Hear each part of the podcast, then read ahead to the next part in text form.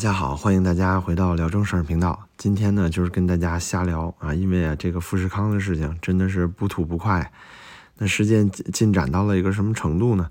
首先呢，就简单说一下事情起因。嗯，最关键的呀，还是这帮就是所谓新的逃难潮，跟之前老的那一帮人是完全不同的。这一帮人呢，是之前在出了富士康内部疫情，然后很多年轻人啊害怕。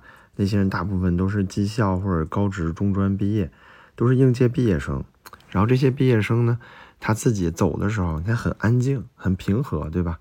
但之后啊，富士康缺人了呀，缺人之后呢，就通过地方政府，哎，招来就各自所谓摊派嘛。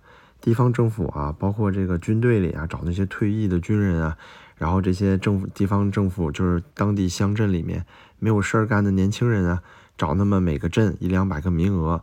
最后啊，把这几万的这个漏洞哎给补上了，甚至啊，最后来的人都多了。他好像预计要招个两三万人，最后来的超了几千人之多，就要把这些人遣散回去。但这里最关键的呢，是这这一波来的这些人啊，还不是省油的灯了。他们你想啊，那都是地方的这些歪毛淘气儿，对不对？本来就是无业游民，那来这儿就为了赚钱呢。结果呢，碰上两件事儿。第一呢，就是答应我过来的好条件。说是这个，呃，住得好，安全，但是然后结果呢，这个能就跟阳性住在一个楼层，同时啊，最关键的是收入还少了。本来是说一去，哎，就拿完整工资，现在到了才告诉你，你刚来六十多天只能拿第一期工资，得六十天干完之后啊，然后呢，一直都在职才能拿之后第二期工资，就是这样。结果这些人呢，就觉得上当受骗了。于是啊，从今天早上开始啊，甚至昨天夜里啊，就开始啊冲出房门，开始冲进厂区，各种抗议打砸。之后呢，郑州市就是港区派来了警察，然后是特警，最后连武警都来了。咱们看看啊，之后今天下午的时候，就开始战局发生了变化。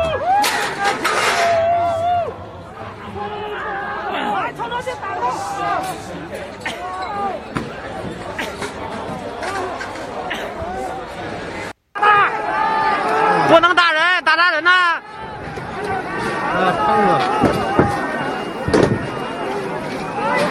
就您看到啊，先是这个，啊，厂区里冲出来的这些人啊，非常勇武啊，就是把大牌这些大白呢，就这些穿大白的警察呀，都给击退了。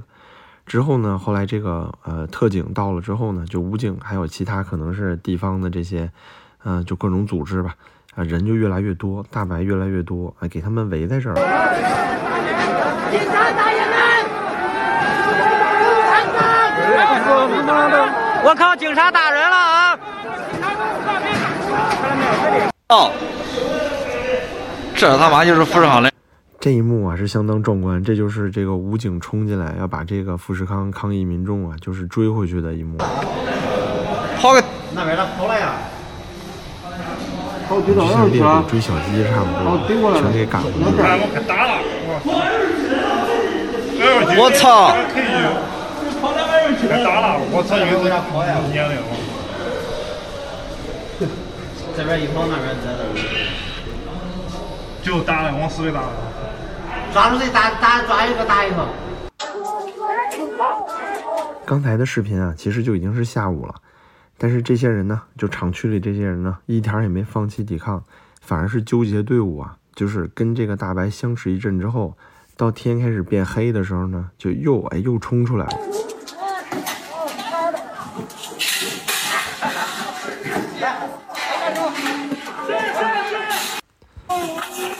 你可以看到这一次啊，就把大白给逼退了。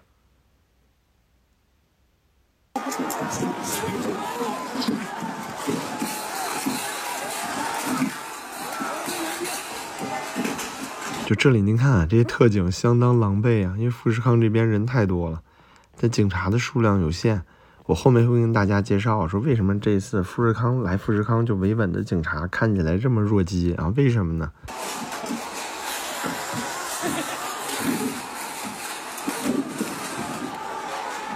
富士康员工抄起了四大兵器之首啊，折斗啊，围栏。那场面是相当凶暴啊！啊，太过瘾了，真是。这多少年没见过啊这种壮观的场景了。虽然人数不多，打都过瘾。你看打的大白啊是落荒而逃，甚至有群众啊连那个防爆盾牌啊都给抢过来了。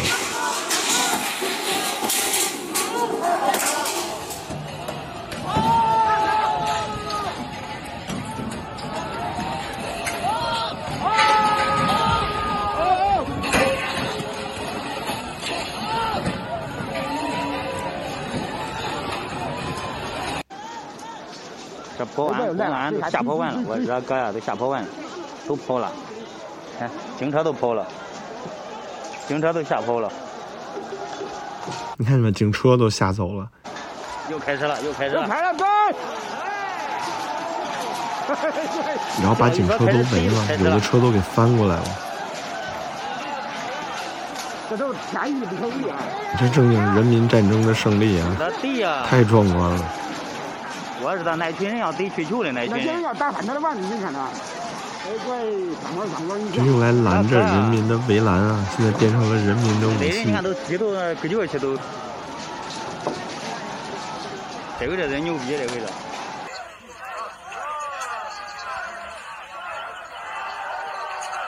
你看啊，这个警车啊，这就给翻过去了。这时候警察已经基本都撤退了，因为人数不够，而且最关键的是，他们警察呀、在这里没有办法使用武力。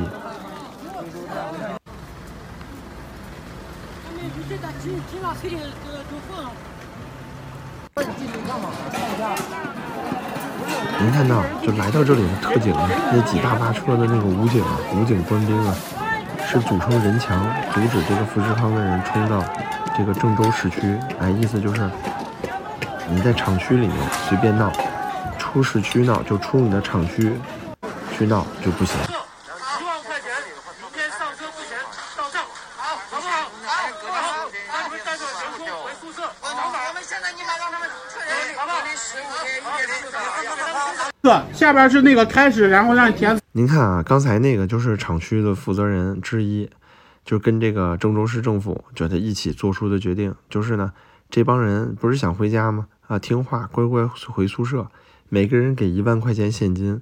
你看，这就是这个事情最后最大的反转啊！最后人民获得胜利了，每人拿一万块钱，还能踏踏实实回家，这就是抗争的结果。资料，填了资料之后，它上面写了上车给八千，到家之后给两千。公告给他发了，对，爱口袋公号，爱口袋那个公告已经出来了，好不好？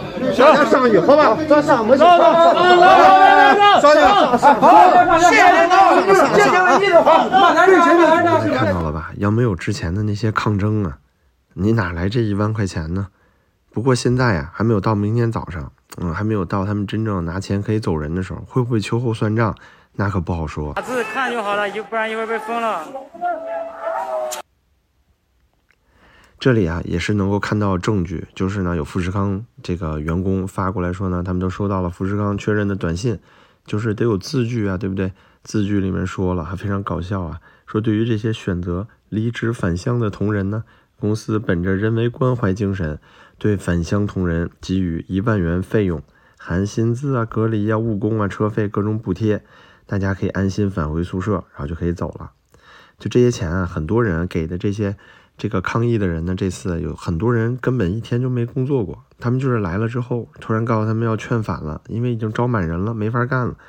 所以这一万元啊，就是哎奋斗争出来的，什么狗屁人文关怀，哪有什么人文关怀啊？那最后也告诉你呢，你要先上车拿八千，返乡之后呢，再给你剩下两千，免得你到时候给完一万之后不走了，对吧？这里啊，你可以看见，哎，胡锡进也出来凑热闹。胡锡进在这里说啊，按富士康内部造成的这个纠纷，然后呢说，呃，应该是脱敏，但是呢，丝毫没有提疫情啊、防控啊，然后当地的管理啊，就这些东西全都没有提。我想说啊，很多人把这个事情呢怪罪于富士康或者郑州郑州市政府，那没错，他们的确是有管理上的种种问题。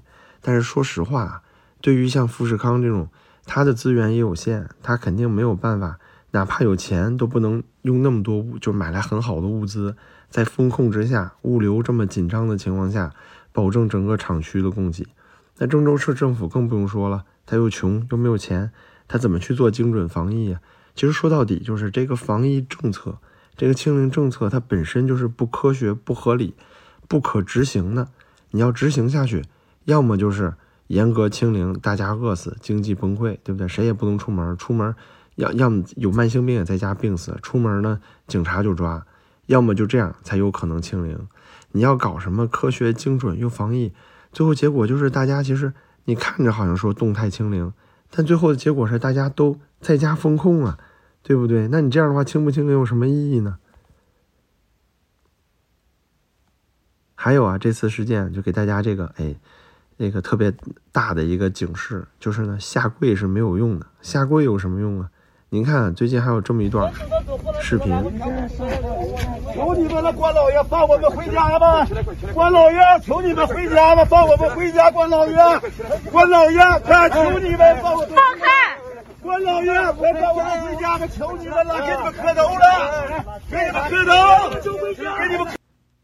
这段视频啊，是这个新疆，就是有些人想从新疆出疆的时候，在这个高速路边上，被这个就是呃。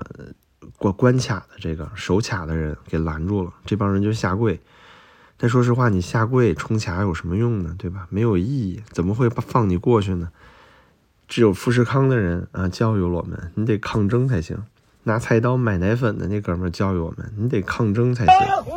给上道你们磕头了，放我们回家吧，放我们回家吧。对，多可悲，多可悲。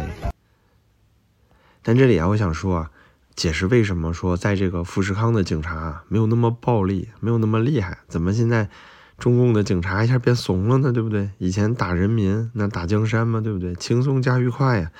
其实主要原因就是因为所有这些，比如说非常不人权、极端就是违反人权人道的事情，富士康厂区内啊是不敢发生的。